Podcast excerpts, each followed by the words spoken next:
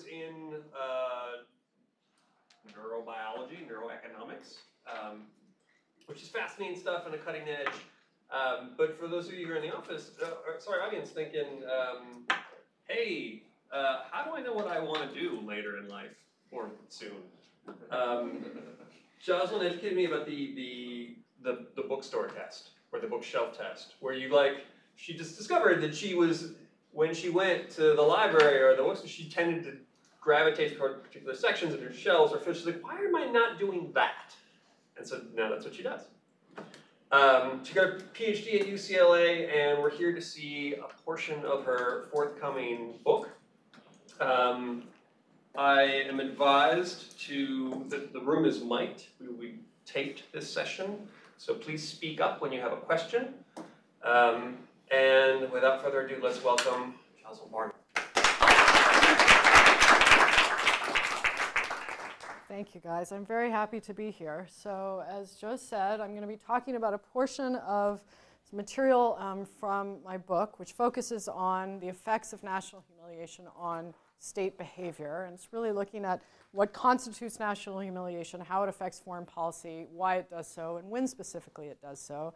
So, today I'm going to take a section of that, uh, some empirical sections of that work, and uh, talk about them with you all. So, I'm going to focus on the particular effect of defeat on aggression. And in the field of IR, there's been a lot of attention and focus on the effect of backing down in the past or yielding without fighting. So, making some sort of threat but not following through on that threat. And there's been a lot of attention on the effects of my backing down on how others will treat me. So, on you know, this notion that uh, somehow backing down makes me more vulnerable, and I will therefore face more challengers in the future. So there's been a lot of focus on this. There's been some focus on the effect of backing down on how the state itself will behave in the future, uh, with some arguing that in fact states that have backed down will become more aggressive in the future. Um, but what has not been addressed in uh, significant detail is what the effect of fighting and losing is. And so this work seeks, to, to get at this. And I'm going to start with a case, a motivating case um, that stimulated my thinking on this. And this is the case of the Franco Prussian War in 1871. Now, going into this war, expectations within France and amongst uh, European states was that France had a significant advantage. And Napoleon goes in, Napoleon III goes into the conflict thinking that he will, quote, teach Prussia a lesson. And the French prime minister goes in, as he says, with a light heart because he expected it to be short. Uh, he expected Fran- France to be glorious and victorious, uh, and that this was all in all to France's favor. Obviously, what happened was a dramatic reversal of those expectations. Uh, within two months, uh, Napoleon III is captured on the battlefield. Uh, at the end of the conflict, you see Prussian forces marching a victory parade through the streets of Paris to eventually crown a new German emperor within the Hall of Mirrors at Versailles. So, a very, very dramatic reversal of expectations, right? Failure to live up to expectations on the part of France. So, what, was the, what were the impacts of, of this defeat on French foreign policy in the decades to come? Well, in the immediate aftermath of this defeat, France faced significant upheaval, right? That they had experienced a loss of 30% of the French army, either through casualties, injuries, or, or just departure from the army, army. And there was a decision to engage in massive restructuring and to adopt the Prussian military organizational structure so there was a lot of military reorganization, but it didn't stop there. There was massive re-educational campaigns, re, you know, um, reordering of, of kind of uh, educational, organizational, bureaucratic structure within France. Okay, but it did not stop there. Upon signing the Treaty of Frankfurt, the French Prime Minister predicted at the time that the signing of this quote humiliating peace would lead to revolts in the streets of Paris, which it in fact did. It led to massive domestic upheaval. the rise of the Paris Commune, civil conflict that ended and resulted in tens of thousands of deaths uh, amongst the French. So it was followed by a very extended period of domestic upheaval uh, and you know, political competition between the monarchists and the Republicans, vying for power and the opportunity to kind of restabilize French domestic politics. Okay, so that was in the kind of domestic side. Uh, the longer international implications of defeat uh, were perceived to be pretty dire. So Disraeli in 1875 projected that he did not see any prospect of France returning as a military power. He predicted that it was more likely that they would be partitioned, as Poland had, rather than the, that they would again conquer Europe. Okay? And this perception was also held within France. You had chamber members saying that, that perceiving that there had been massive status implications for France, that they had been demoted from this kind of position they'd held as almost master of the world, as he said it, to the position of a second class state. Okay? So there was definitely questions about would France return to its position of prominence, uh, you know, how, how that return would come about. There were also predictions that of, of kind of lasting psychological damage between France and Prussia. Tsar Alexander at the time predicted that there would be an inexpungible hatred between the French and the Prussians. And Franz Joseph echoed this, saying that really, with, by taking Alsace and Lorraine, Prussia had lost the war, as opposed to winning, because it was going to create this very destabilizing uh, element within European politics. So we had this various set of predictions. Which way was, what, what direction was French trajectory headed in? How did this defeat affect its status? Uh, and would there be this kind of lasting animosity amongst these two European states?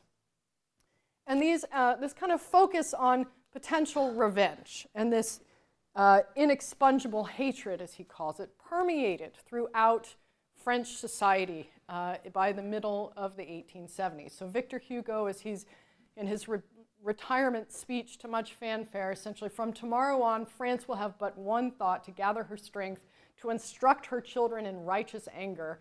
In a word, the nation will one more, once more become the might, spirit, and the sword, and its revenge will be terrible. Okay? And so, this kind of focus, this cultural focus on revenge, was permeated kind of French politics and culture at this time. I always loved this painting, which was depicts essentially at this time that educational practice started to incorporate this narrative of humiliation at the hands of Prussia by showing them where Alsace and Lorraine, these two provinces that Prussia has taken, are on the map, right? So teaching school children this narrative essentially of, of revenge, right? So, so these elements are, are, you know, very, very pervasive. And so one might expect that, you know, the foreign policy objectives of France in the 1870s and 1880s would focus on an act of revenge vis-a-vis Prussia or Germany, the new, newly created German state. Okay? And yet, when you look to see how the prime minister and his ministers, foreign ministers, were thinking about this issue at the time, you see that they perceived an immense amount of risk with this particular option, right?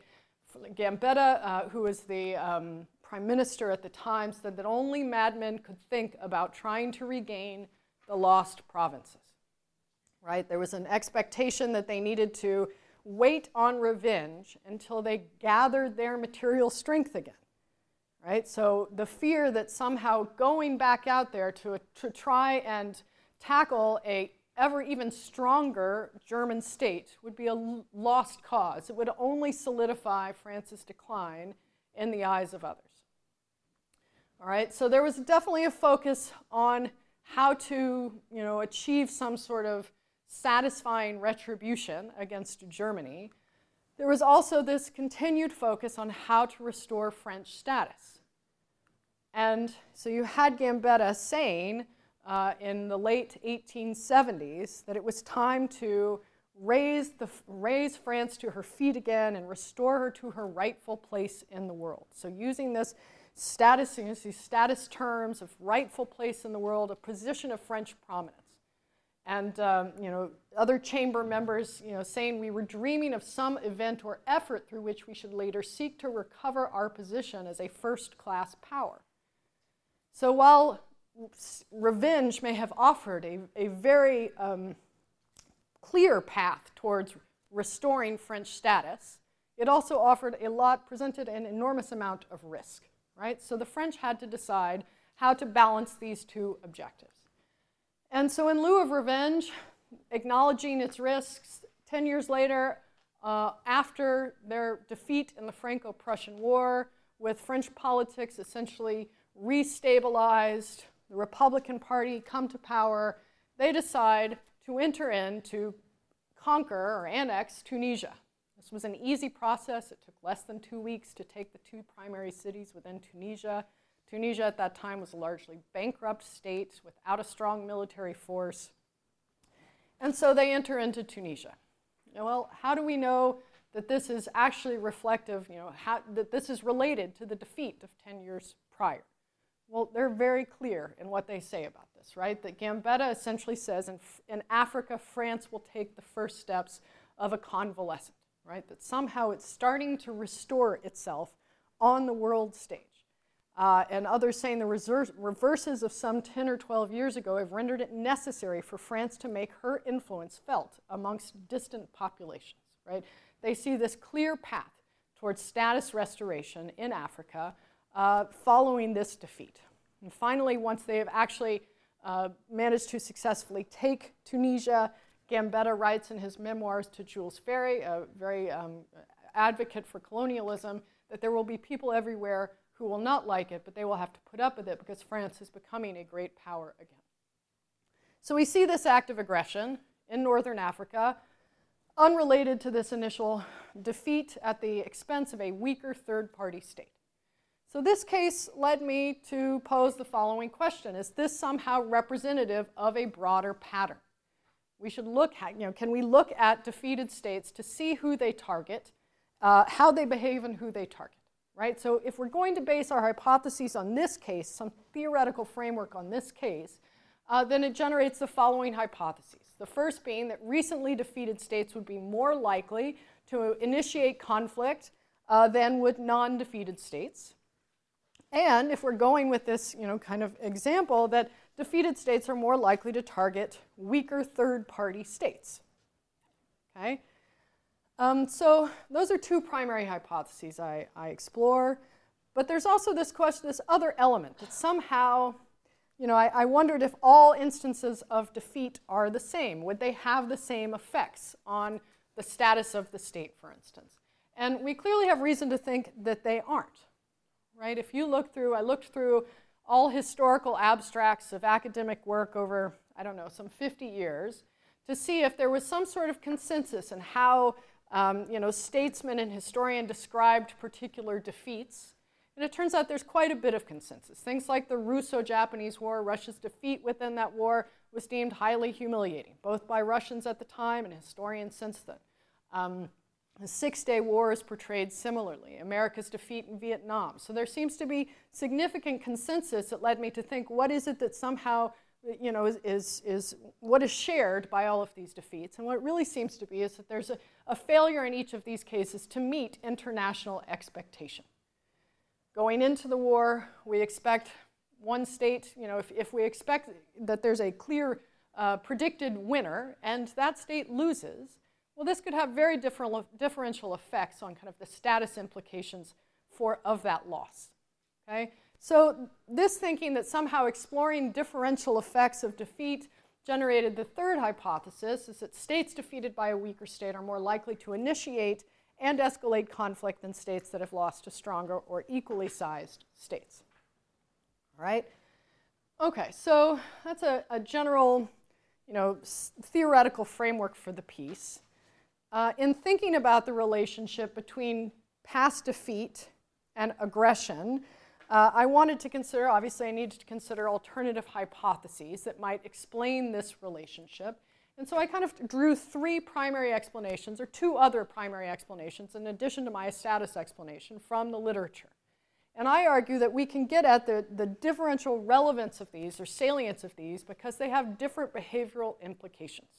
Okay, so the three in addition to my kind of uh, argument and wanting to test this notion of status concerns, I explore the fact that maybe states maybe an increase in post defeat aggression is actually just driven by the desire for revenge or to settle some unsettled score from the, the prior conflict. And then finally, I look at this notion of reputational concerns. Maybe it's actually something about how they think of their international reputation. So let me go into those in more detail and flesh out the mechanisms a little bit.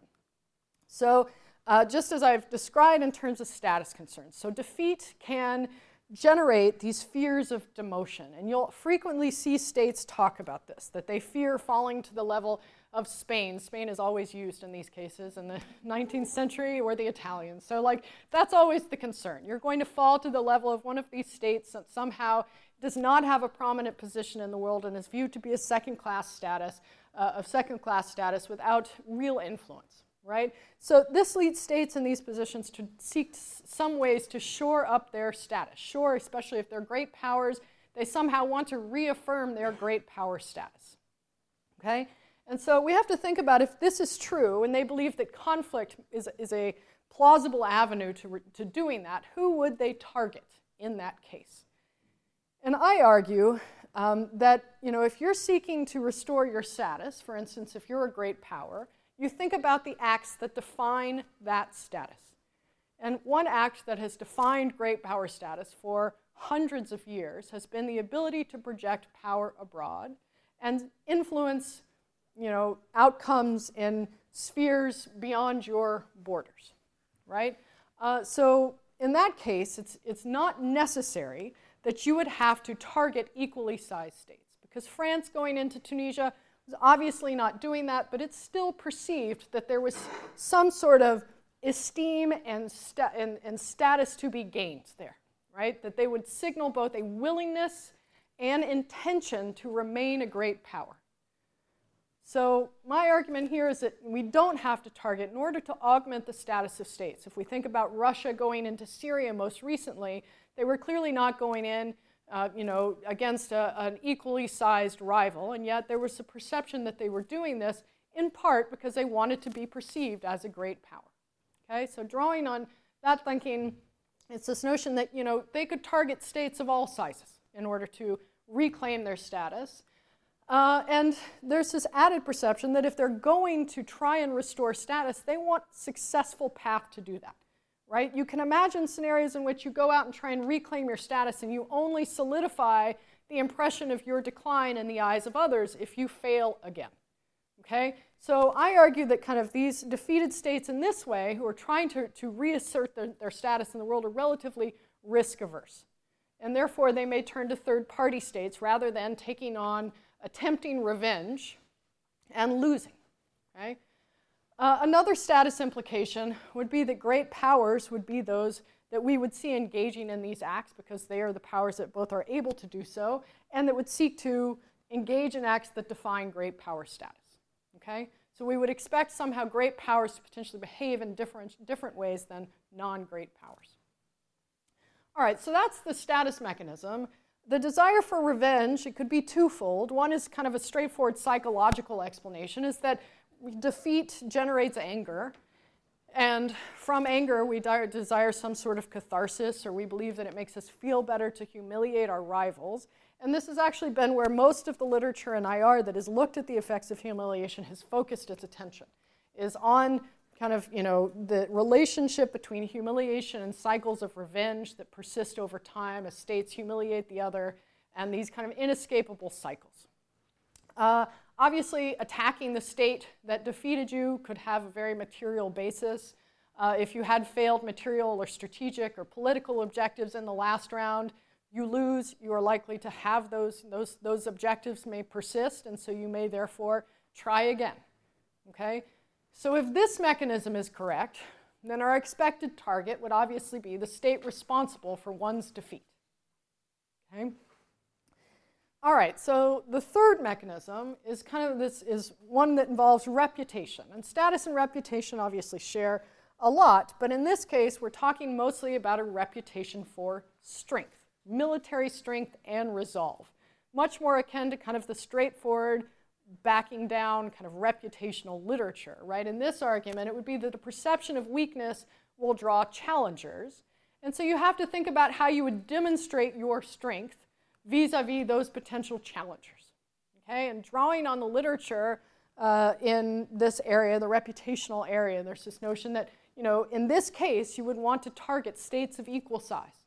If you want to show that you, how you know, France would actually fare in war against Germany, uh, I argue that it's not very informative for Germany to, about France's military capabilities to see, see it go and take a bankrupt country in northern Africa, right?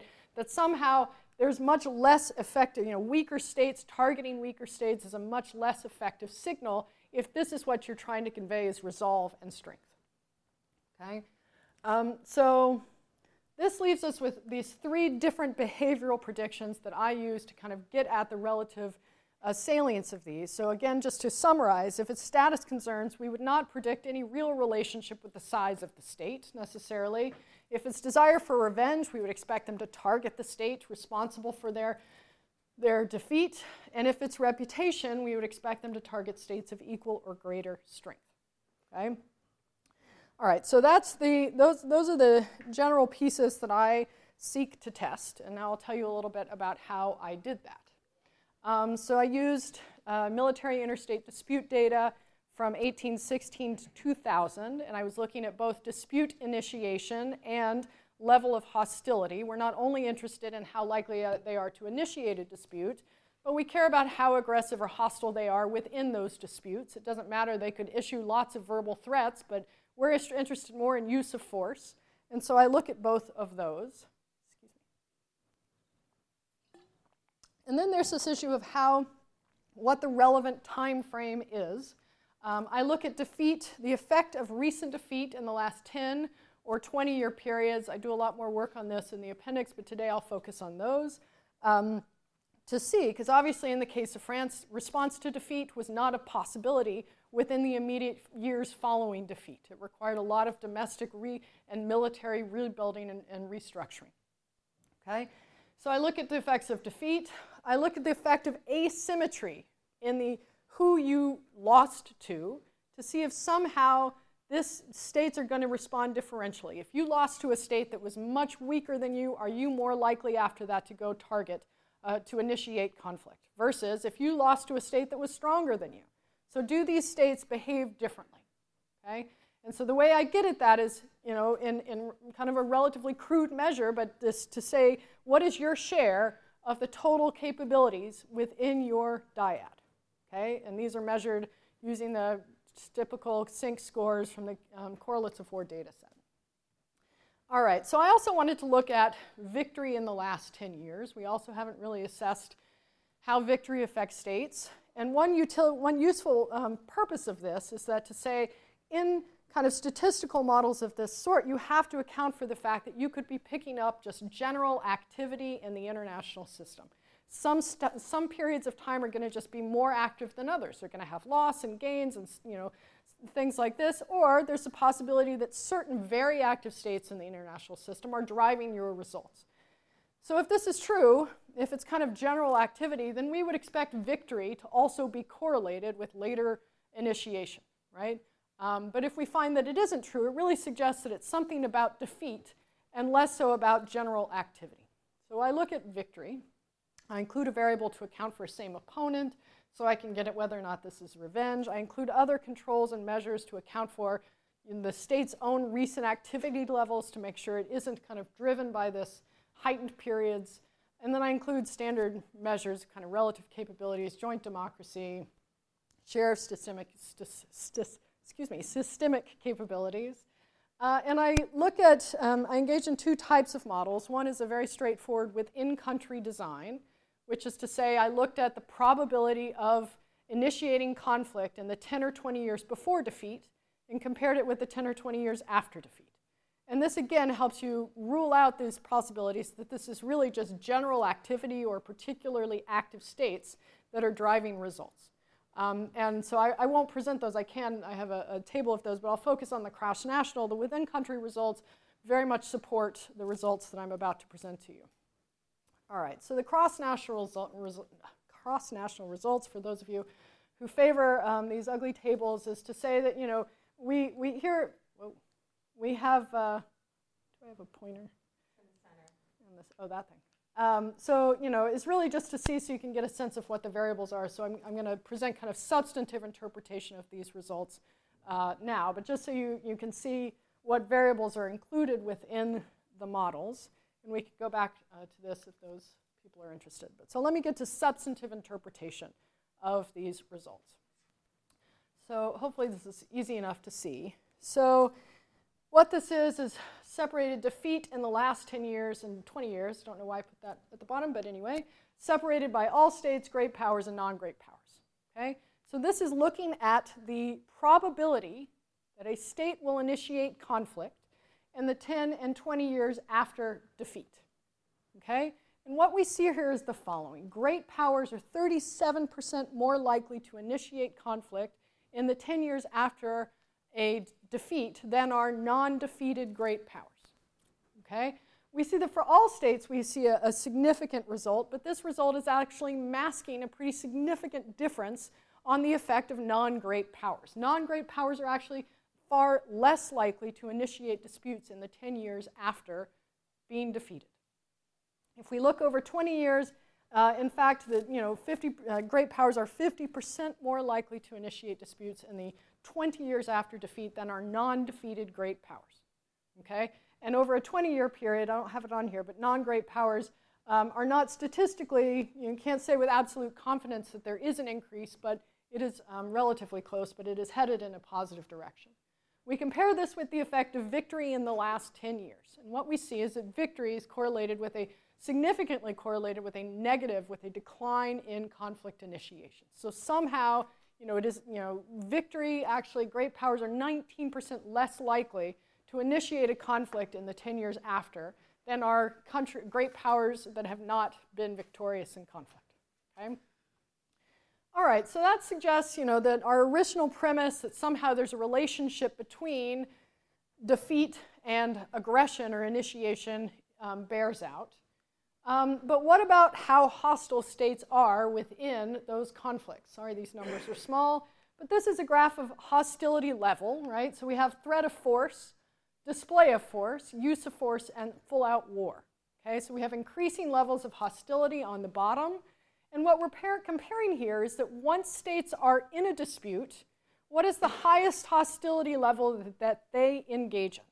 Okay, what we see is that for great powers, comparing non-defeated great powers and defeated great powers, defeated great powers are about 50% more likely to end up in a war in their subsequent disputes than are non-defeated great powers. Okay? We see that the overall use of force and war is actually about 25% higher than it is for non-defeated great powers. And these are you know, uh, significant at conventional levels. So these are distinct, you know, distinct. Um, that we can't just, we don't, you know, we can say more than that they simply initiate conflict, that they are actually engaging in higher, more use of force and higher levels of aggression, and that this is true for all states. It's just most prominent amongst great powers. All right. Um, the question then, oh, in terms of, of humiliating or these kind of asymmetric, what is the effect of asymmetry in um, capabilities in terms of who you lose to? So this graph depicts that relationship. And what you see on the bottom is share of total dyadic capabilities, which is to say, how much of our joint capabilities do I account for? And so 100% means I've got them all. 50% means we're even, right? And on the left-hand side, which I don't have labeled, but should, is the probability of conflict initiation, okay? So we see that obviously there's a strong relationship. The more you have against more capabilities you had going into a conflict against someone who beat you, the more likely you are to go and initiate conflict after the fact, after defeat. Maybe you're thinking, all right, fair enough. Um, you know, states that are defeated by weaker states probably suffer fewer loss of capabilities and therefore are more ready to go out and engage in conflict. So I looked at capability levels uh, of a, a number of varieties, but this presents at 100% of pre-loss capabilities. So this is to say only those states that actually are in the position of capabilities that they were prior to their defeat. Okay, so this is to say we're controlling for differences in capability loss that might have resulted from the defeat itself. And we still see this effect. Okay? All right, so that tells us that some, you know, not all defeats are alike. Somehow these things are different. Uh, and asymmetry of kind of capabilities going into the conflict seems to matter. So the question then is who do they target? Okay, going back to our mechanisms, and this is a just simple summary statistics of great powers and non-great powers. Great powers experienced 16 defeats between 1816 and 2000. Non-great powers experienced 63. And so what these are are percentages of conflicts initiated by these defeated states in the 10 and 20 year periods after defeat, broken down by whether or not they target the state responsible for their defeat or a third party. And what you see are very different patterns, obviously. You see that great powers actually on only 4% of a, subsequent uh, initiations after defeat in the 10 years after actually are targeted the state responsible for their defeat. Whereas 96% uh, are targeted against third party states. And this changes somewhat over a 20 year period, but the pattern largely holds that they are reluctant to engage in defeat, defeat, I'm sorry, reluctant to engage in revenge, which is very much in contrast to this perception that we have that somehow, you know, increases in aggression will be channeled or targeted at, at the state responsible for one's defeat. We compare this with the pattern for non-great powers, we see something quite different, that actually in this case 45% roughly in over 10 and 20 year periods are targeted at the state responsible for their defeat. So somehow revenge uh, acts of revenge, whether they're psychologically or materially motivated, um, are far more common uh, and than are um, acts of you know, targeting third-party states, as we might expect.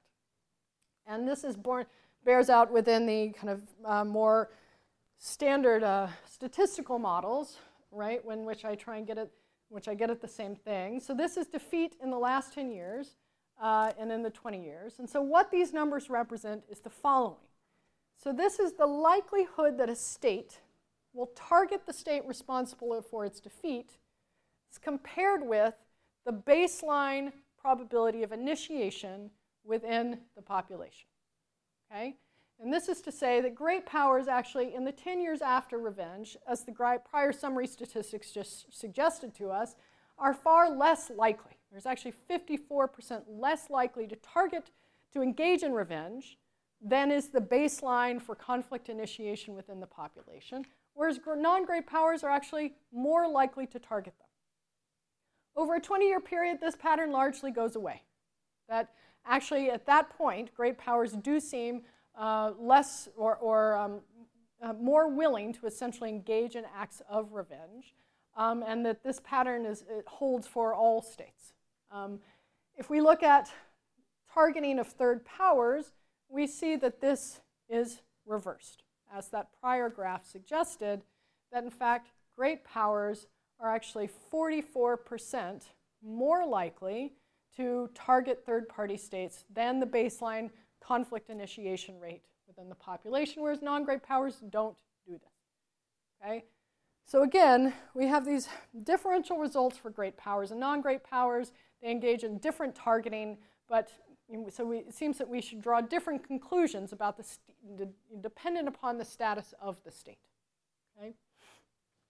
All right, so, so those are the primary statistical results. I'm, I'm very happy to go into kind of more methodological detail if, uh, and if you have questions, but I just wanted to present the, the general substantive takeaways from the research. And so it leads to the following conclusions.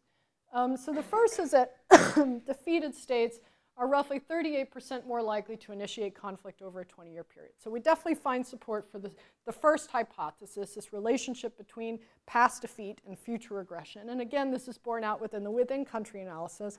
So we don't have to think this is somehow, you know, a factor or some sort of, you know, um, function of kind of general activity.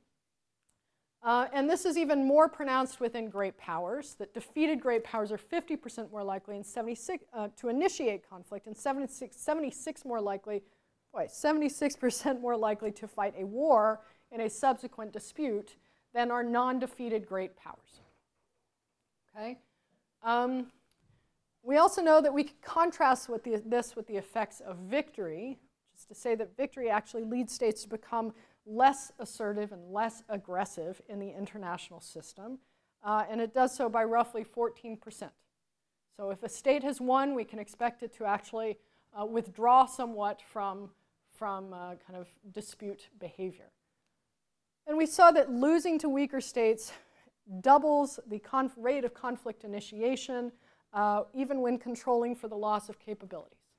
So it does seem to be that there's some, you know, some difference um, uh, that is, you know, this differences in conflict initiation are a function of this.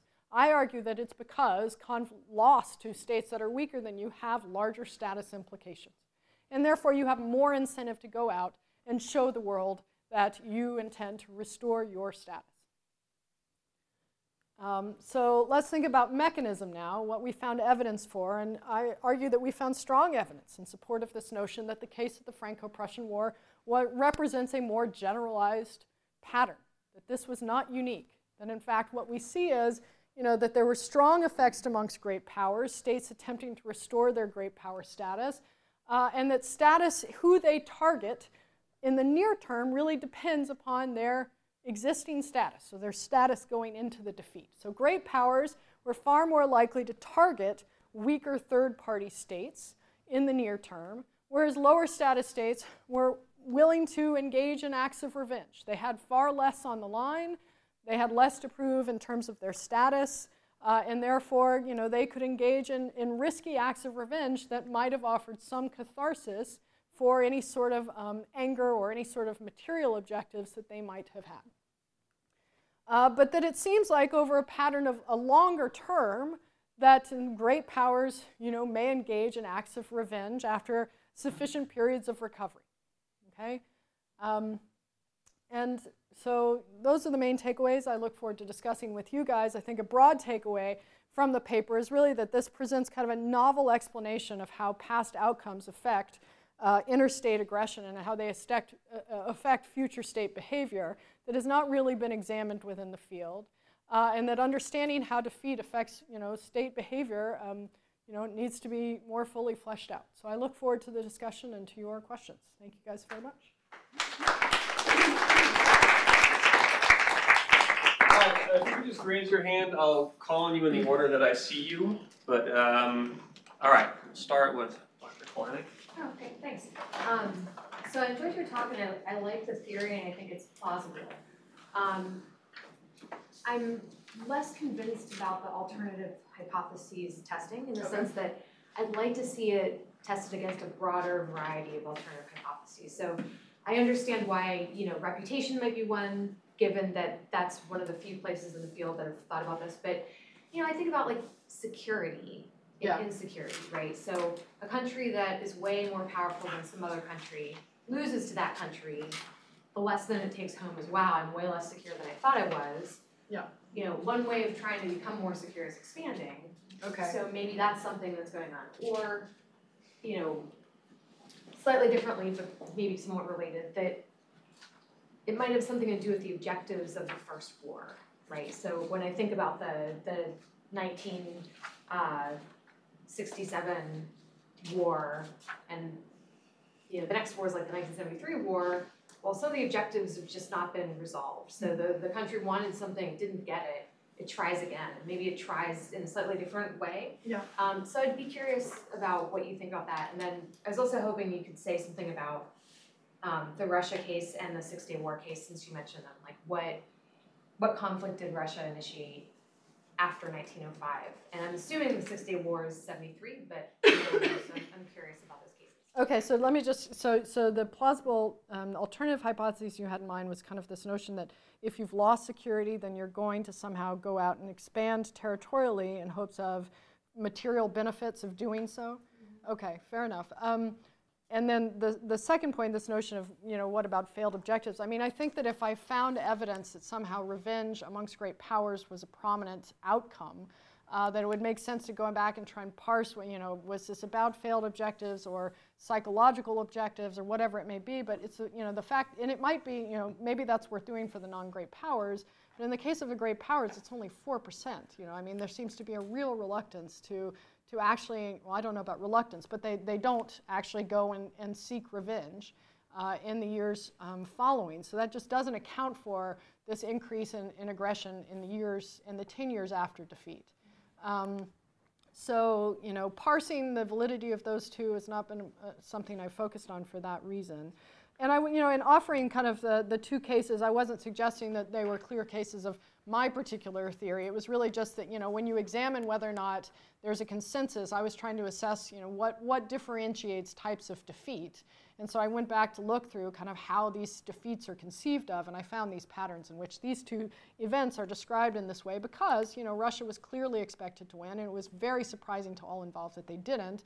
And it, you know, arguably forced others to say, wow, should we really be reassessing Russia's place in the world, right? That this young upstart Japan defeats them does this mean that Russia is no longer should no longer be considered prominent position, right? The Arab states as well, they were expected to win, they didn't. So how do we reassess their place in the world? So I wasn't necessarily arguing that they were clear cases of my of my theory. Okay. Uh, next up, Ben Tennyson. Oh, thank you so much for the interesting um, presentation, and um, I echo um, Rose's points about the fantastic theory, interesting um, empirics. I guess I had a few questions kind of in a broader sense going beyond um, necessarily your argument to think about this in an expanded way. So when thinking about this paper for kind of modern um, questions, um, thinking about what do we really mean by victory and defeat in the post-1945 world um, is important because as we see with Vietnam, um, the forever wars we're involved with today, um, what we actually mean by victory and defeat becomes very hazy. Mm-hmm going to the um, Egypt example, there's actually the Egyptian um, intervention in Yemen in the 60s mm-hmm. that leads to the 67 war because they felt like their status was reduced. Mm-hmm. Um, but there was not a clear victory and defeat, it just wasn't victory. So I'm curious if you would say your argument could, post 1945, extend to not just victory and defeat, but just we didn't achieve victory mm-hmm. fast enough or in the way we wanted, um, and if that would actually ha- uh, carry on the same effects. Um, in addition, kind of going further back then, on a different point, looking at the Franco-Prussian example made me think that leading uh, up until really uh, World War One or even the end of World War Two, the way you got international great power status was through colonization. Mm-hmm. That was you. Um, the, the international law of sovereignty was directly written um, to justify we are great powers because we can colonize you. Yeah. Um, so post once colonization is taken away as an option, um, does that lead to different status-seeking behaviors that these states do? So would you see kind of the Cold War military interventions and proxy wars? Is that how, the, would you argue that's how the, the, the status-seeking now plays out? Um, is nuclear proliferation the new way that status-seeking will play out? Or could you maybe spin out um, some thoughts kind of on how once colonization is taken away? And finally on the empirics, I was just curious on the same point. Um, do you include the um, correlates of war extra systemic wars at all? because I'd be interested in what's going on with in the decolonization wars. You know, France loses for, uh, in Vietnam, and then we see uh, escalation in their other colonies. And if not, that might be a way to kind of look at different forms of status as well. That'd be an interesting extension.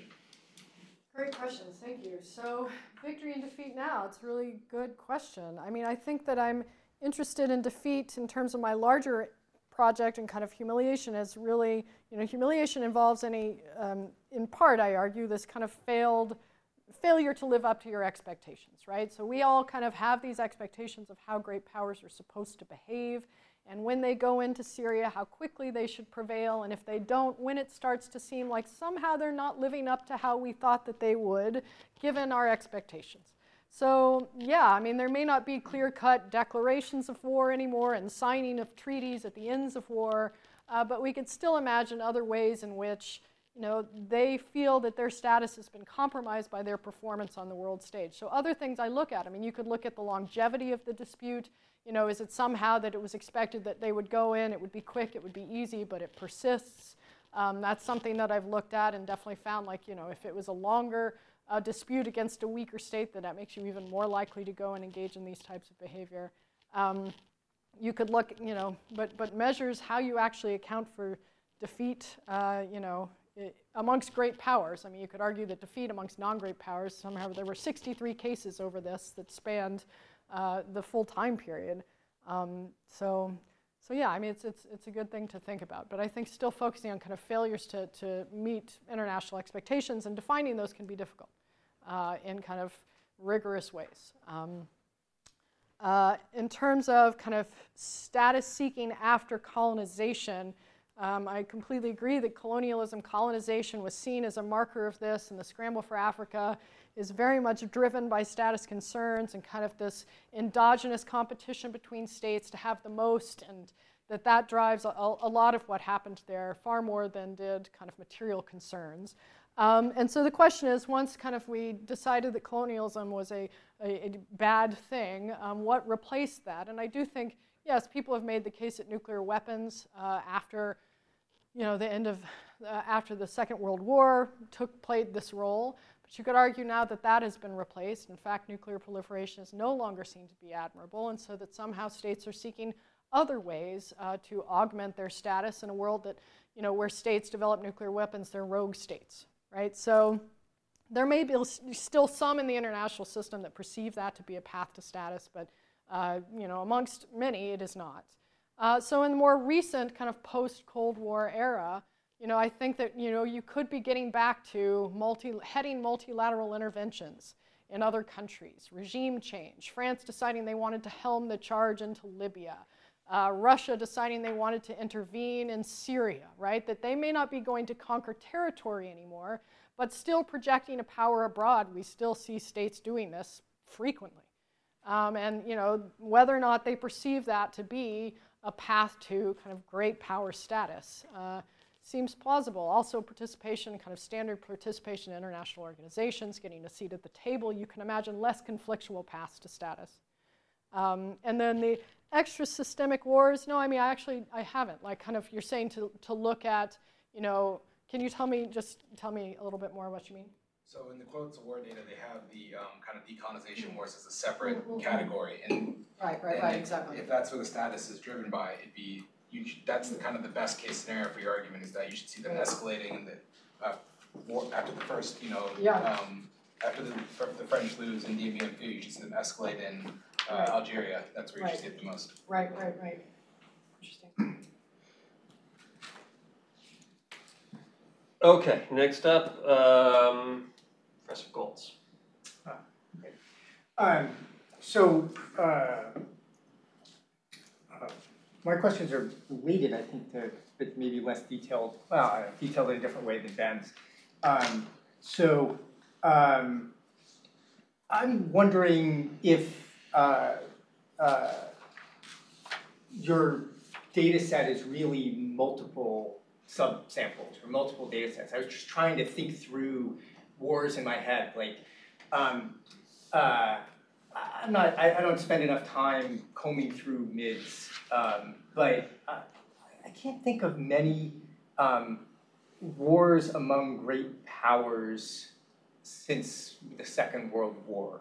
So, um, looking for um, you know uh, uh, great powers to uh, lose a war uh, to another great power and then act somehow based on that, presumably those cases are all driven by a very different time than we're in today.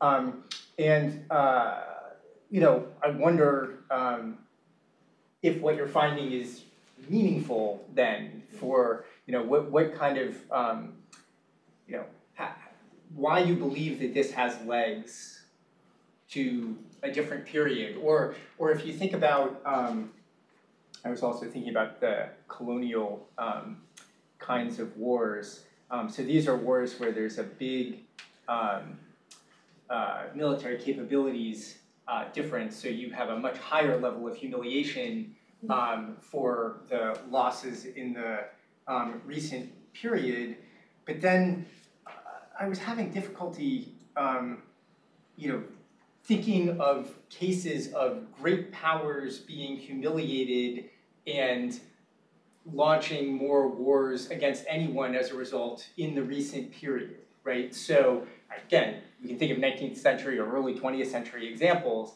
but um, you know, I guess if you count I mean, I, I, think it's really hard to count Algeria as a French initiation, but maybe it is in the data after they lose at Dien Bien Phu. I'm not sure. It just doesn't sound like it makes sense to me. Or Britain didn't launch attacks, or you know, the United States didn't launch, you know, may, maybe Grenada, did, did, that shows up as we, we got our status back After Vietnam because we did Grenada.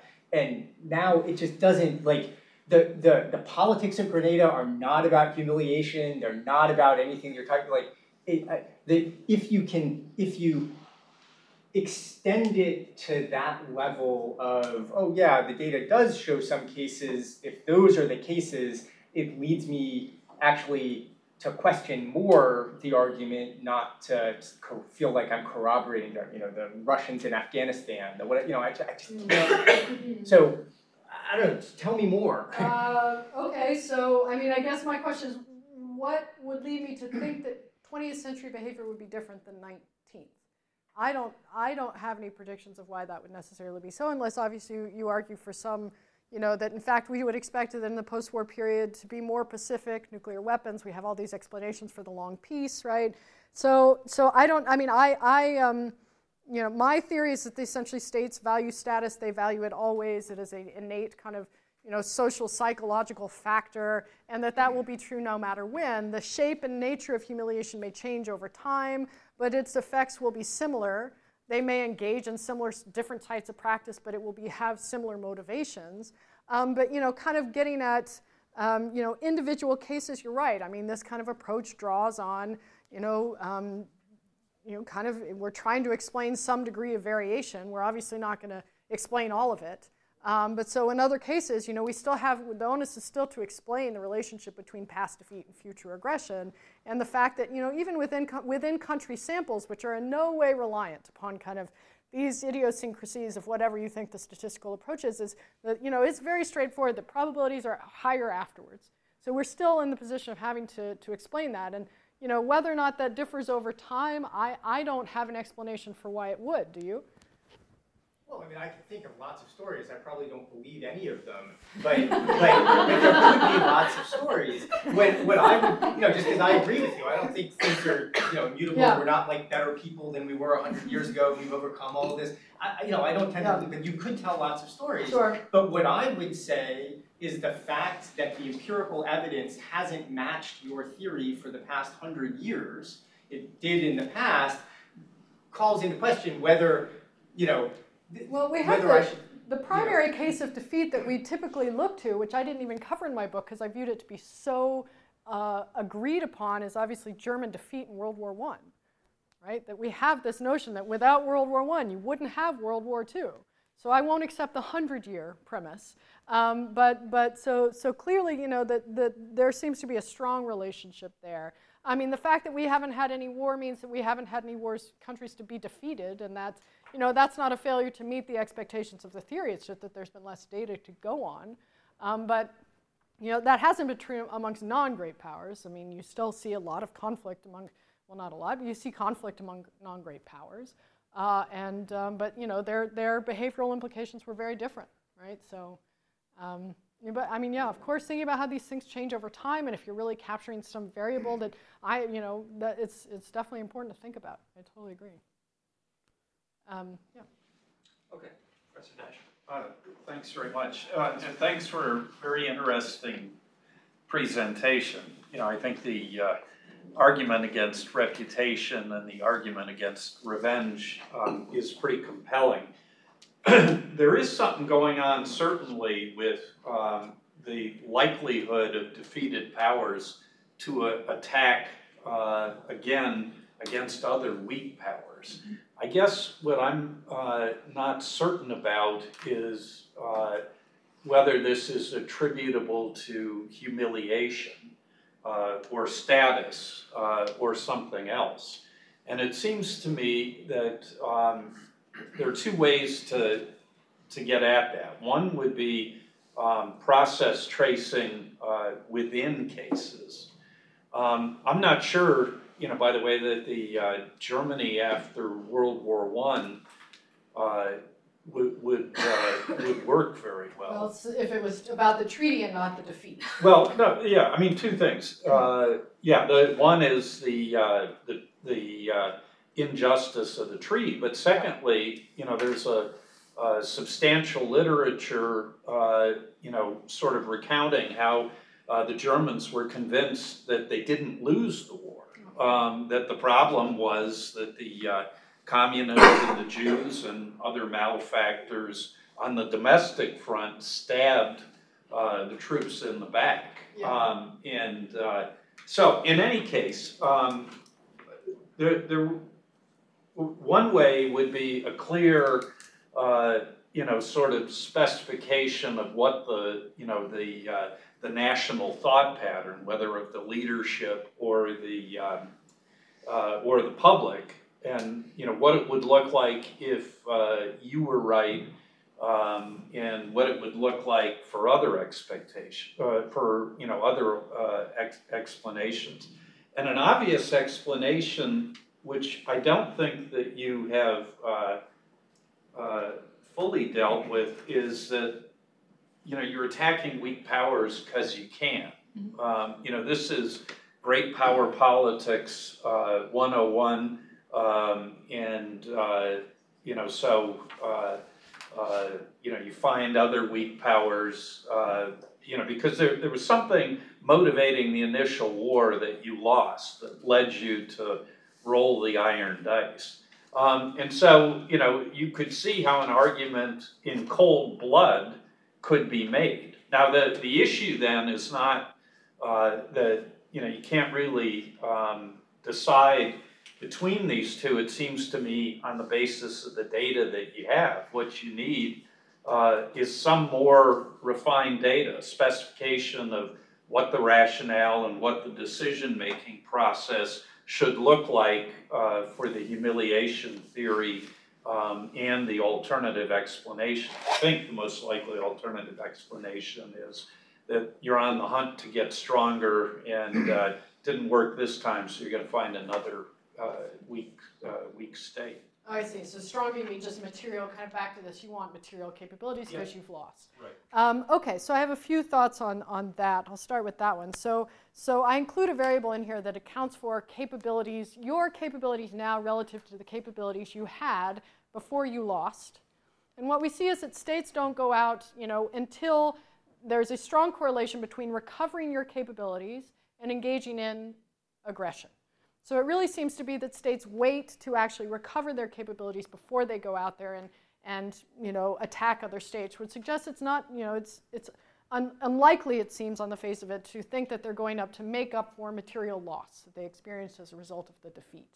Um, and you know, also in the case of colonialism, I mean, I, I document in some other work about how there, in so many of these cases, did not perceive there to be strong material benefit involved.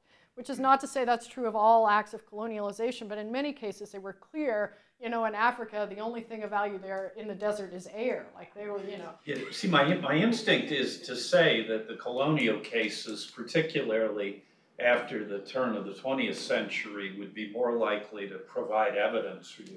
I mean, I was sort of steeped in the offensive realist tradition. yeah, Um, and my, you know, sort of knee-jerk um, uh, hypothesis is states want as much power as they can get, and it Yeah. doesn't really.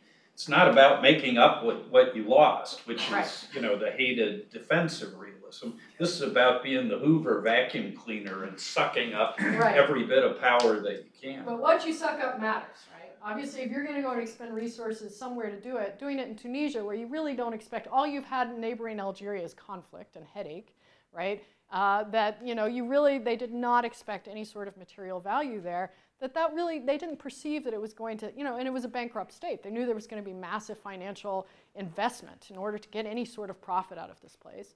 Um, you know, so so yes, it may be true. You you want to go out and get bigger, um, but you know, you know, maybe you do this. Maybe you would do it more likely if you were defeated. But then I still argue that why are you picking on, on weak, sometimes completely helpless states with such a massive power differential? Really, you know, I didn't show the graph, but like the weaker the state is, the more likely you are to initiate conf- conflict against it, right?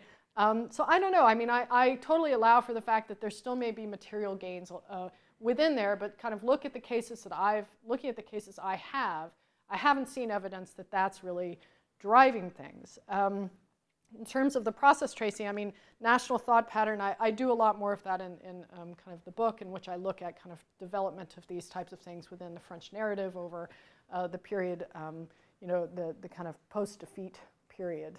Um, but you know, if, if there are you know, ways that we can think of, I mean, obviously it would be great if I had data on kind of, you know, I w- I wouldn't just need data on kind of um, the material resources of a state. I would need data on the perceived material resources of a state to know if that's why, you know, if that differentially motivated states to, to attack the territories that they do. Um, and, you know, I don't, I, I don't have that, but so, you know, I, I concede that there, there may be some material objective there. Uh, why that material objective is necessarily heightened by defeat, I guess, you know, you could argue it makes you more vulnerable. Why then you would go target much weaker states, I don't know how that exactly fits with those kind of material objectives. Okay, next up is Kimberly. Um, thank you, Professor Pan. I'm, I really enjoyed the presentation. Um, but I would like to know more of how you define status because I find it very difficult to pass out the difference between humiliation and status. I'm not sure whether they are like two sides of the same coin. Um, and also if it's and also like how, how do we know that it's status and not like fear instead? Like fear of like because you also mentioned the idea of like fear of like being attacked or whatnot. So I'm not sure which is really the motivate, motivating factor. And also you speak of status and status seeking seem, seemingly the same way, but if great powers were to already be a great power, would they still be status seeking in a sense? So I would like to know how would you differentiate these two concepts as well?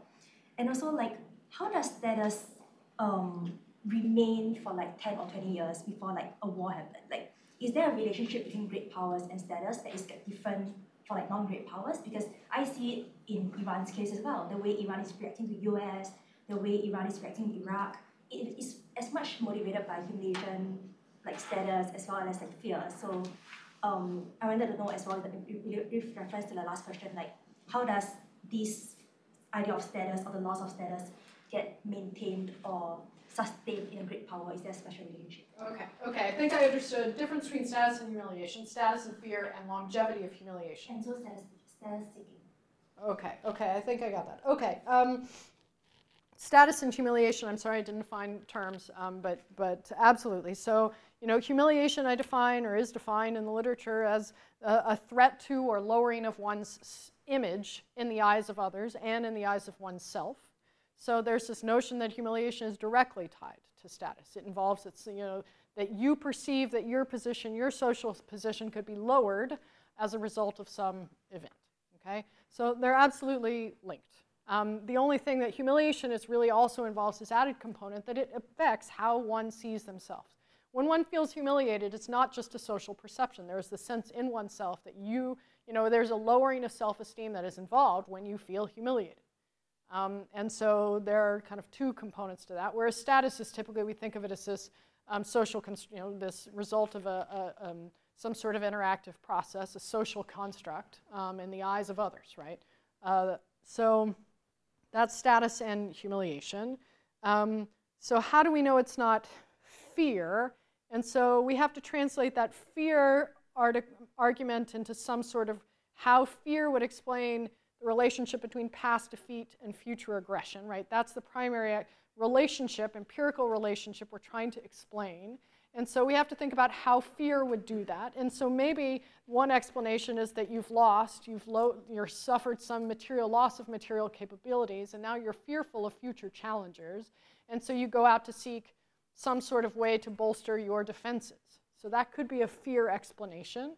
Um, but you know, I don't know if we can think of others. But um, but uh, so you know, it kind of goes back to this: how do we parse this? Whether or not they're motivated by material goals or they're not. Uh, and you know, I kind of return to my answer on, on that one: that it's hard to get at, but you know, how much are they gaining by taking territory in northern Africa or wherever uh, they might take it. Um, in terms of the longevity, so social psychologists have shown that amongst all emotional states, that humiliation is the most long lasting and actually can be exacerbated over time if individuals, social actors, are not able to redress it.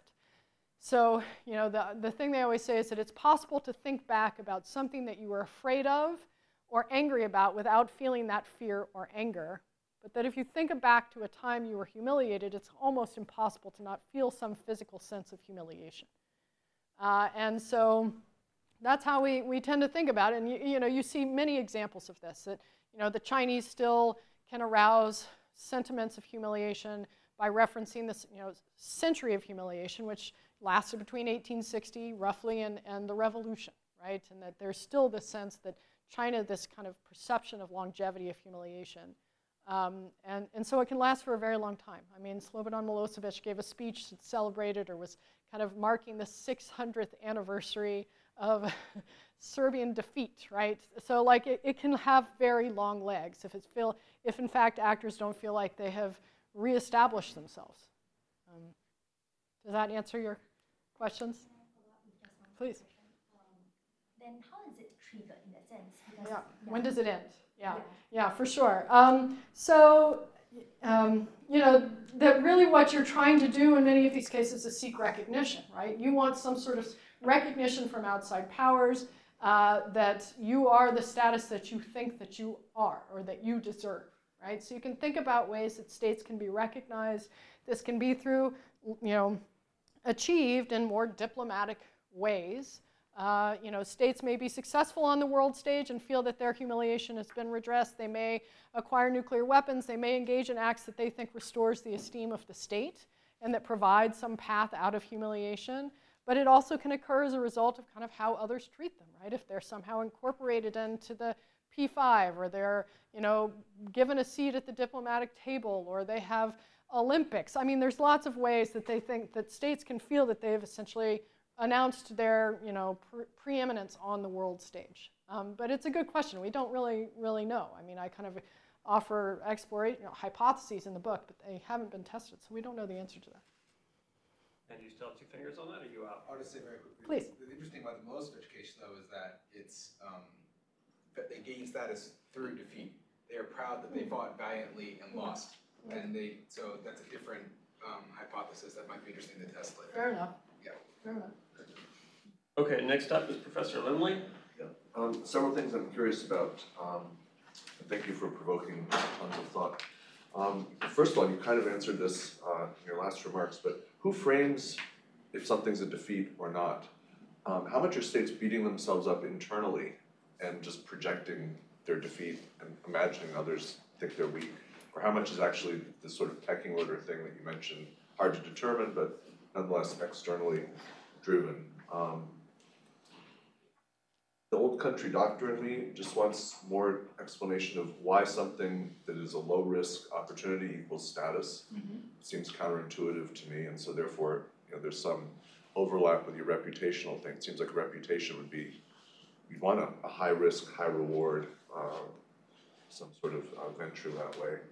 And I'm wondering also, um, sort of finally, about other sources of conflict, uh, competing explanations, and theories which your theory plays into. So, you know, you had a, a bunch of fairly convincing quotes, but I bet you for almost every war you can find all sorts of quotes about us defeating Hitler many times from the Spanish American War on, us having economic opportunities, um, human rights, international law. You know, anytime we go to war, we throw the book at the perpetrator. And um, so I'm just wondering, you know, what your sense is in terms of Conflict Percent of- initiation. so yeah, whether- the percent of conflict explained status compared to everything else you might want to mobilize your public, to justify it to yourself, et cetera. With relation to other theories, I'm wondering if you might have hit upon a variation of scapegoat theory, um, in which it's not necessarily internal turmoil which leads to war, but a sense of external loss that leads you to have to mobilize your own people to overcome this sense of, you know, so it's an internal mobilization, but based on external uh, loss. I'm also wondering about, um, you know, Blainey's theory about optimism leading towards anything that contributes to optimism leads toward. And what you're arguing is different. It's sort of a pessimism, right? Loss leads to war. Except that another twist is that you go after Tunisia. So you have to, from pessimism, you generate optimism against a meaningless target. Um, so I'm just wondering if you have any thoughts about that. And finally, how your theory relates to prospect theory because obviously you're driven into the domain of losses and therefore more risk acceptant. If you find gold in prospect theory, maybe there's some overlap or maybe not. All right, thank you for uh, a bunch of very good questions. So, who frames defeat? Um, you know, in some cases it doesn't require framing. It's pretty clear what happens. You're right. I mean, I think there is some internal conflict. I take that back. And there is internal debate after the fact as to the what, you know, who is to blame, right? Is it somehow our military that failed to perform as they were supposed to, our government that initiated the war that they were going to lose, or is this a result of the other side, right? Who do, who do we cast blame upon? You certainly see that in the case of the French after the war. They go through this thing in which, you know, the military is, is you know, everyone is angry at the military. Uh, in Japan, you know, post-war Japan, it's, you know, did our generals prosecute a losing war, et cetera. Um, you know, I, uh, there is definitely domestic incentive from, of politicians to turn that anger elsewhere, right? So they, you know, domestic leaders that are trying to regain power, stabilize political things, have every incentive to say, look at those guys over there, they did it. And I think that, you know, channeling this kind of other directed anger uh, is something that they very much will try to do in, in effort to kind of deflect cause, um, deflect blame, blame, I should say. Um, so, you know, I, I, think they have a pretty strong objective to, to cast, cast this narrative uh, in that way. Um, but, you know, how that narrative process comes about is just something that I, I'm thinking about now is kind of how narratives form and how, you know, when you invoke humiliation and when you don't, and the context, the kind of domestic conditions under which you do that is kind of ongoing research um, that uh, is being done. Um, so I think that gets at the internal rejection of defeat. Uh, okay, so I want to try and convince you on this low risk equal status thing because it's you know this thing that people say it just goes against common sense. How is it? How and why is it true? And so you think about acts you engage in in order to have some status. You have some status in mind that you want, and so what do you do? You think about how actors with that status behave. Oh, whatever your status hierarchy may be, oh, they have this car, so you get that car, right? Like that there's certain symbols uh, attributed or associated with different hierarchies, okay? And I argue it's the same in international politics, that colonies for a time were that thing. Projection of power abroad has always been that thing for great power. So even if it's low risk in terms of the fact that you might not fail, it also signals a willingness and an intention to remain a great power. And that serves this domestic purpose of restoring optimism. And it serves this purpose, purpose of signaling to other states that you intend to keep a seat at the table. So even if it's not a risky act, even if there's no chance that you might, you know, that you, you're not showing others how militarily strong there is, there's a strong signaling benefit into kind of what role you intend to play on the world stage. Um, so I don't know if that convinced you at all, but that's, you know, that's, that's, uh, that's you know, uh, uh, um, uh, an important concept that I'm trying to, to uh, convince you of. So um, other sources of, uh, okay, how much of this am I explaining? You know, I found these three quotes. Um, you know, I've done, a, you know, again, I keep returning to this case that I know so well, but in the Franco-Prussian, in the in instance of Tunisia, it's, you know, I explore all possible rationales, military, economic, uh, domestic diversion, et cetera, and find absolutely no sort of you know alternative, very little support for any alternative explanations, right? That it's you know there was no business or in, in industry that wanted to go into Tunisia.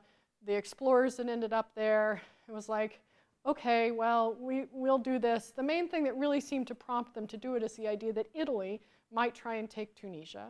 And they did not like that, right? That somehow, again, that this would lower their status vis-a-vis Italy, and that was unacceptable. So it really seemed to be, you know, that there's, that at least in that case, and, um, you know, others that I explore, not necessarily related to defeat, because I look at other forms of humiliation in the book, but I do try and uh, uh assess to the best of my ability alternative theories that root, are rooted in kind of material uh, or strategic rationales. Um, so scapegoat theory, I think you could absolutely say is, you know, yeah, I think scapegoat theory somehow that leaders say, all right, we don't want to take the blame for this. We don't want to take the heat. We're going to focus that blame elsewhere. You frequently see that. You look at what China does now. The century of humiliation did not involve the United States, but it targets its ire against the United States, right? So you could think about in times when they are struggling with domestic legitimacy or something that they seek to skate, or, or that there's perceptions of kind of um, you know, failure in international crises, scapegoating at the expense of the United States seems to be plausible. Mobilizing your own people, uh, yes, can be good for leaders. And this connects to this relationship between pessimism, optimism, and war And I think that there is this process by which in going to engage in these acts in Tunisia boosts the optimism of the state, right? But also you see, you see, um, you know, this relationship ben- between recovery. I see uh, this relationship between recovery, right? That somehow, you know, you do see states wait to recover first. That, that there does seem to be, it's not that when they're feeling the most dire, it's once they've restored their capabilities that they're like, now it's time to go, right? France waited until roughly 1880. They had been talking about the desire since almost the eve of the defeat. But they wait nine or 10 years before they feel they're in a position to act in a confident manner.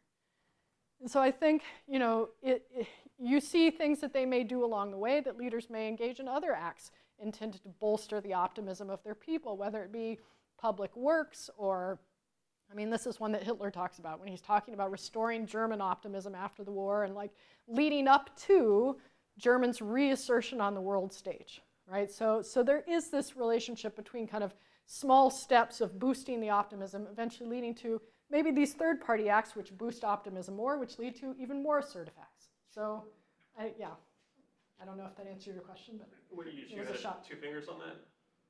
Uh, I just want to be on the list. Okay, but if you don't have two fingers, then you're not going to have your say. So He that's a had- he had two moral hazard. Oh, so you've got two fingers? I do now. Uh, I, I'll wait till dinner. I don't wanna be a weasel. Yeah, you're right. Get a If there are other reputation. people on the list, there should other people on the list. Yeah. Okay. Uh, let, let me just have two fingers then. um, uh, okay, very quickly, um, three points, but the, the, the opening, the context is the empirics are great here. Really terrific empirical findings, and I think you should run them with the flagpole. My concerns are three. Uh, the first is the opening vignette. I don't think is good. I don't think you want to build around this case.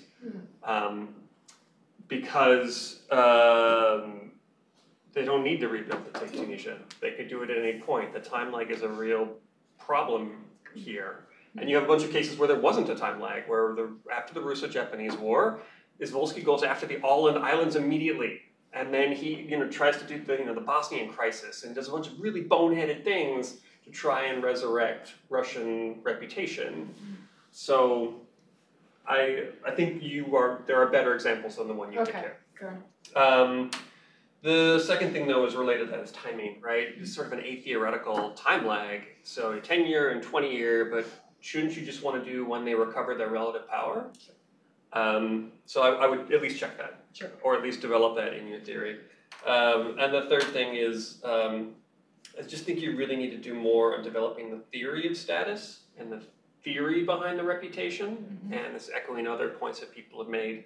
Um, we didn't see your theory chapter, so this is probably not a fair criticism, but just But I'm sending this out as a standalone paper, so it's useful. okay. Um, but I think you can you can absolutely control for material factors, and then say, look, I have controlled for all these other things. You still have past actions driving the outcome. You can't give me a material story on that if I've controlled for all the other So things. the CINC score of the other state, your target.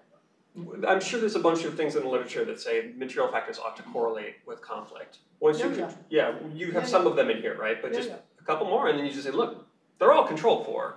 This is still showing up. Yeah. Um, there's also, uh, uh, to tie in on Dan's point, there's a really great chance to slap down um, behavioral economics, right? This endowment effect says very clearly one of the strongest findings in prospect theory is you ought to double down and be much more, much more risk accepting. You see neither risk acceptance nor doubling down on what you previously owned, Right. which is, I think, more important than the social psychological, psychological literature that you cite. Mm. So that would just be a, a juicier target. Okay. As a side question, which is petty, but throw it out there. Um, your non-great power results, how much of that is driven by power projection capability? So at least do um, a little something, a line or two about the fact that, of course, non-great powers are not are going to be more prone to fight the person they fought before. They can't reach anybody else. Yeah, yeah, yeah, for sure. Okay. Um, you can respond to that, although we have eight more minutes, and we have two more questioners Okay. that have yet to speak. Okay. So you can talk to me at dinner, or you can respond to that, it's up to you. Okay, just so in terms of the, the prospect theory thing, I forgot to, to address that, and I think your, your um, absolutely right that this kind of goes against it. I mean, it, it also shows a, so in another paper I look at, I kind of look at the relationship, I don't kind of, I do, I look at the relationship between voluntary territorial loss and involuntary territorial loss. And I look at cases in which the material implications of those two types of loss are the same. And I show that, in fact, in the case of involuntary territorial loss, you're far more likely to go out and seek territory again. Uh, so this, and the, the, implication there is really that prospect theory says it's about any loss, but really it's about how you lose. So that's another way, kind of, I think that that prospect theory is not quite capturing. It's really not just about a material loss, but but how you lose that thing. Anyway, we can talk about that um, more later. Maybe. Sorry. Okay, uh, over to Professor Bielefeld. All right. So you stole my my first question, which was about the timing. Um, but, uh, but my second question is about how you're conceptualizing great power. Mm-hmm. Um, so we all know, of course, that, that great powers are, are sticky things to define. Um, but, um, but I think there's an interesting piece here that you could bring in, which is normally when we think about great powers, we think about external perception of power of the country. But because you're dealing with humiliation, I think there's a piece of self perception that's important. Mm-hmm. And so I'm just curious as to if you've thought that through, or how you've thought that through, or how you build that into your concept of what it means to be a great power. Fair enough. Um, I don't.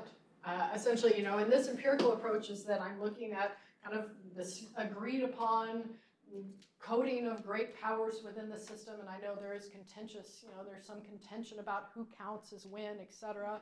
Uh, and so certainly I can go in and look at other codings that other uh, people, scholars have, have done to see how dependent this is upon kind of that, def- that particular definition. Um, but in terms of uh, kind of building in the self-perception, um, I don't. I definitely agree that there's some relationship between how you perceive yourself and humiliation. Uh, but I think that a lot of kind of your status expectations in the world relate to how much status you had in the past. And so, you know, if, if you were perceived, if you were a great power and you've fallen down a few rungs, then your status goals are still up there, right? Mussolini comes back in and says he's going to restore the Roman grandeur, right? Uh, uh, that, that still this model is in mind that can be drawn upon as a status, you know, status goal for Italy. Um, but I, you know, at the moment it, it's not explicitly worked in there. Kind of in the theory chapter, theory chapter, I deal a lot more explicitly, like with where status expectations come from in that relationship. But I don't in this paper. It's true. But I think it would be good to include other codings of great power, just to get to see how you know dependent upon it that is. Um, and in terms of timing, I, I, I think um, you know I think that absolutely like there is this. Uh, variable um, that I include that, that looks at kind of when you're most likely to do it. And and just making it more explicit to say, all right, I'm going to look at, you know, drawing on my theory is to say I'm just going to look at exactly what my theory would predict, uh, and then compare that with prior times is maybe a, a, better way to do that. Did you do robustness checks on other one, three, five, seven? Oh yeah, on all of it and annual and awesome. did placebo tests looking backwards and all sorts of stuff. So, um, yeah. Great, Dr. Ko, you were next. Yeah, sure. So I think there are two alternative ways that you can test this effect of humiliating defeats. Mm-hmm. So one is looking at um, whether a state initiated a conflict and defeated, or uh, whether or they um, they were they were challenged and then defeated. Mm-hmm. So I think those two um, situations are quite different and. Massara Croco at Maryland has actually a, a work that shows those um, leaders who are culpable uh, for conflict are more likely to be punished by the public as well. Mm. So when um, a state is challenged and then defeated, then leaders can maybe make more excuses for their defeat, and this defeat can be uh, feel can be felt like less humiliating. Yeah. So um, so you can use that as a proxy. And then the second uh, um, way is to look at um, like international rivalry. So a conflict between like um, rivals usually engage national honors much more than other types of conflict. So my expectation is um, if a country is defeated with a conflict with its uh, regional rival, that that would be feel more yeah mm-hmm. humili- humiliated um, for that country. So you can, I think, look at uh, both of those um, cases as an, um, another way to test your argument. Okay, great. And I have one more question, but I feel like this question is more for um, like Mike. So, if, so if like offensive realism uh, is really right, and then states want to get stronger um, in any case, then why don't we see actually the effect of victory? I think that's important thing to emphasize for you. Yeah. Um, so thank you for those suggestions. Uh, I actually do, I have looked at the test in the appendix. There's a, um, I look at the effect of a conflict which you initiated and lost versus a conflict you did not, and you still you see a, market, a statistically significant increase in uh, post-defeat aggression in those cases. So absolutely, it holds up in this idea that that would be more humiliating. I haven't looked at the second suggestion about losing to a, in like a, a rival, and I think that's a, a good one. You're right. You can imagine that that would be more humiliating domestically and internationally. Yeah. Okay, final question, Dr. Gholz, take us into the sunset. We have time for one more. Um, I, I, I, I guess I, I'm, I'm just troubled. This is- should not take us into the sunset, but I'm troubled by um, the fact that the so-called paradigm cases of humiliation don't seem to act the way you suggest. So, you know, it's not just that overall in the data set you find this relationship. The cases that seem to be, you know, the Russo-Japanese War you mentioned, or the Six-Day War, or I actually thought, as uh, Jiyoung was asking her question about, you know, rivals, enduring rivalries should humiliate you more. You know, the Turks get beaten, they get beaten again, they get beaten again after that. You want some more? Yes. they just over and over again, and they never turn around and go on the offense. Okay, so And it seems like that's, you know, if they don't go on the offense as a result, If you look at if you look at conflict initiation as a factor of number of defeats within the last 20 years, it goes down, right? You obviously with each defeat you're losing the ability to go out and act on the international stage. So that is a, a very a uh, significant Yeah, sure. relationship, right? More you've lost, the less aggressive you're going to be across the board, and obviously material. you find out your military sucks. You suck, and right, so there's you know there's not much that you can do except to just keep get, getting beat up. But you could conquer Tunisia. Well, you, okay, fair enough. In that case, they actually go to Southeast Asia, and then there's the, you you know, so there's the The false, Turks. there's the false, no, we're talking France and Tunisia, No, but at yeah, the yeah, same time, they right, go to yes. Southeast Asia, Yeah. and they accidentally hear that they had a loss in Southeast Asia, and they, they throw Ferry, they almost throw Ferry in the river and out of office, and, um, and then it turned out it was a false report, and they're like, well, we'll pull back. Um, but then Ferry was such a big booster, Huh. and then the public was like, we want, we don't want any part of this. Yeah. No, that's. You know, the only thing we like about the empire is belly dancing, was the expression. That's a great dude. Can we go on there? That- that's- yeah, yeah. I'm done. There we All go. right, everybody, let's welcome Joslyn Barnhart for a wonderful presentation.